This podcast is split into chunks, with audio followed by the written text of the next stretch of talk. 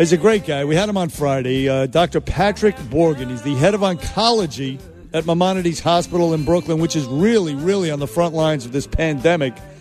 Dr. Borgen, good morning to you, sir. Good morning, Sid. And boy, you couldn't be more correct. Maimonides in, in Borough Park, Brooklyn is truly ground zero. We have our zip code has the second highest number of uh, cases in all of New York. Only one zip code in West Queens is higher. So we're, we are really at ground zero. I actually saw this morning on New York One, Pat. I saw um, your, uh, I guess the, the chief of your ER services there. I guess his name is Marshall, right? John Marshall. Yes. Yep. Yep. He was on TV this morning, and he was saying that Governor Cuomo said hospitals need to be ready to ratchet up their service about uh, fifty percent. You guys are up. Is this legitimate? Fourteen hundred percent. It is, Sid. We before the COVID crisis, we were running about 600 beds. Uh, today we're at a thousand beds, and we anticipate growing to as many as 1,400 beds. All of this in two weeks. It's just un, it's unbelievable. None of us have seen anything like this in our career.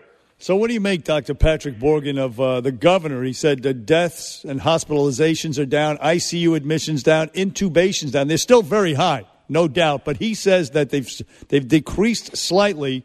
What? How do you feel in your experience about his comments?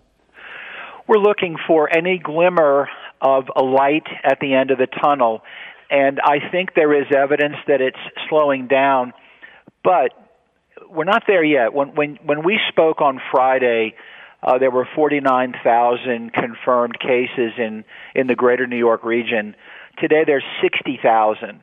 Over the weekend, we added 230 new cases per hour in New York. And so while the rate of growth might be slowing down, we're not at the peak yet, and that, that's really the key for us. Agreed. Uh, the great Dr. Patrick Borgen, Maimonides Hospital, also a very good first baseman, mind you, in uh, softball. yeah, that's right. He got a base hit. Uh, uh, actually, no, actually, he almost killed Bo Dietl uh, in that I game. did. I I, uh, I tried. Um, he put his I foot did, out. I did hear from uh, I did hear from Bo's lawyer after that game, and I, we'll have to take that offline. I'm sure you did. So you're talking about the peak. We've heard uh, differing opinions, Pat, about when we will hit the peak. Uh, some say next week, some say five days. Cuomo keeps changing that. Some say the end of the month. Based upon what you're seeing and your medical expertise, when do you think the peak will hit? Yeah, our best guess, based on what's happening here at Ground Zero, is is probably seven to ten days. But let me let me qualify that because I think it's really important. There's a peak incidence in the number of new cases, but remember that patients who are admitted spend two to three weeks in the hospital. Patients on ventilators are on ventilators for two weeks. And so the number of deaths, the, the death from COVID peak will be several weeks after the incidence peak. Uh huh. So, uh, Dr. Borgen from Maimonides Hospital, chief, the head of oncology at Maimonides Hospital, which again is on the front lines of this pandemic. Doctor, uh, some practical information I want to ask you about, some advice for people at home with symptoms and without symptoms.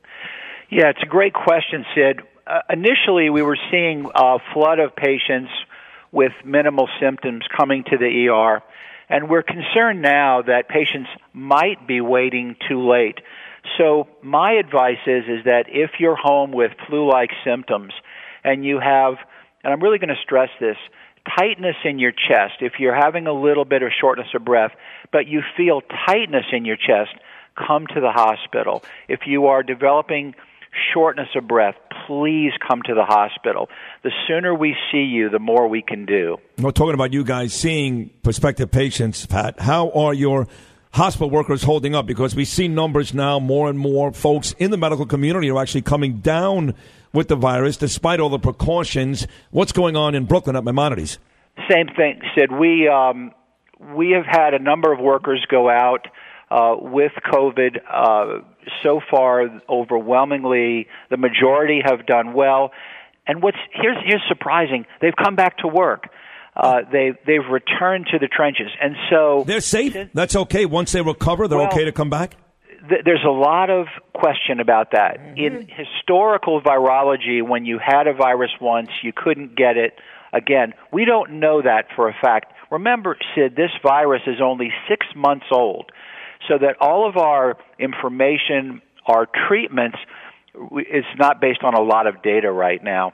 So caution is in order. Uh, Dr. Patrick Borgen, head of oncologies at Maimonides. Doc, this is Bernie saying uh, farewell to you. We're going to let you go because you're a busy guy, but we want to thank you for everything you and the people at Maimonides are doing for the people of this city, particularly in Brooklyn. Thank you, Dr. Borgen. Thank you both. Thank you, Bernie. Thank you, Sid. I appreciate it. Thank you so much. Got it, Doc. The great Pat Borgen, who's not just a great doctor, but a super guy. I mean, just really a sweet, sweet guy. He really is. Wonderful guy.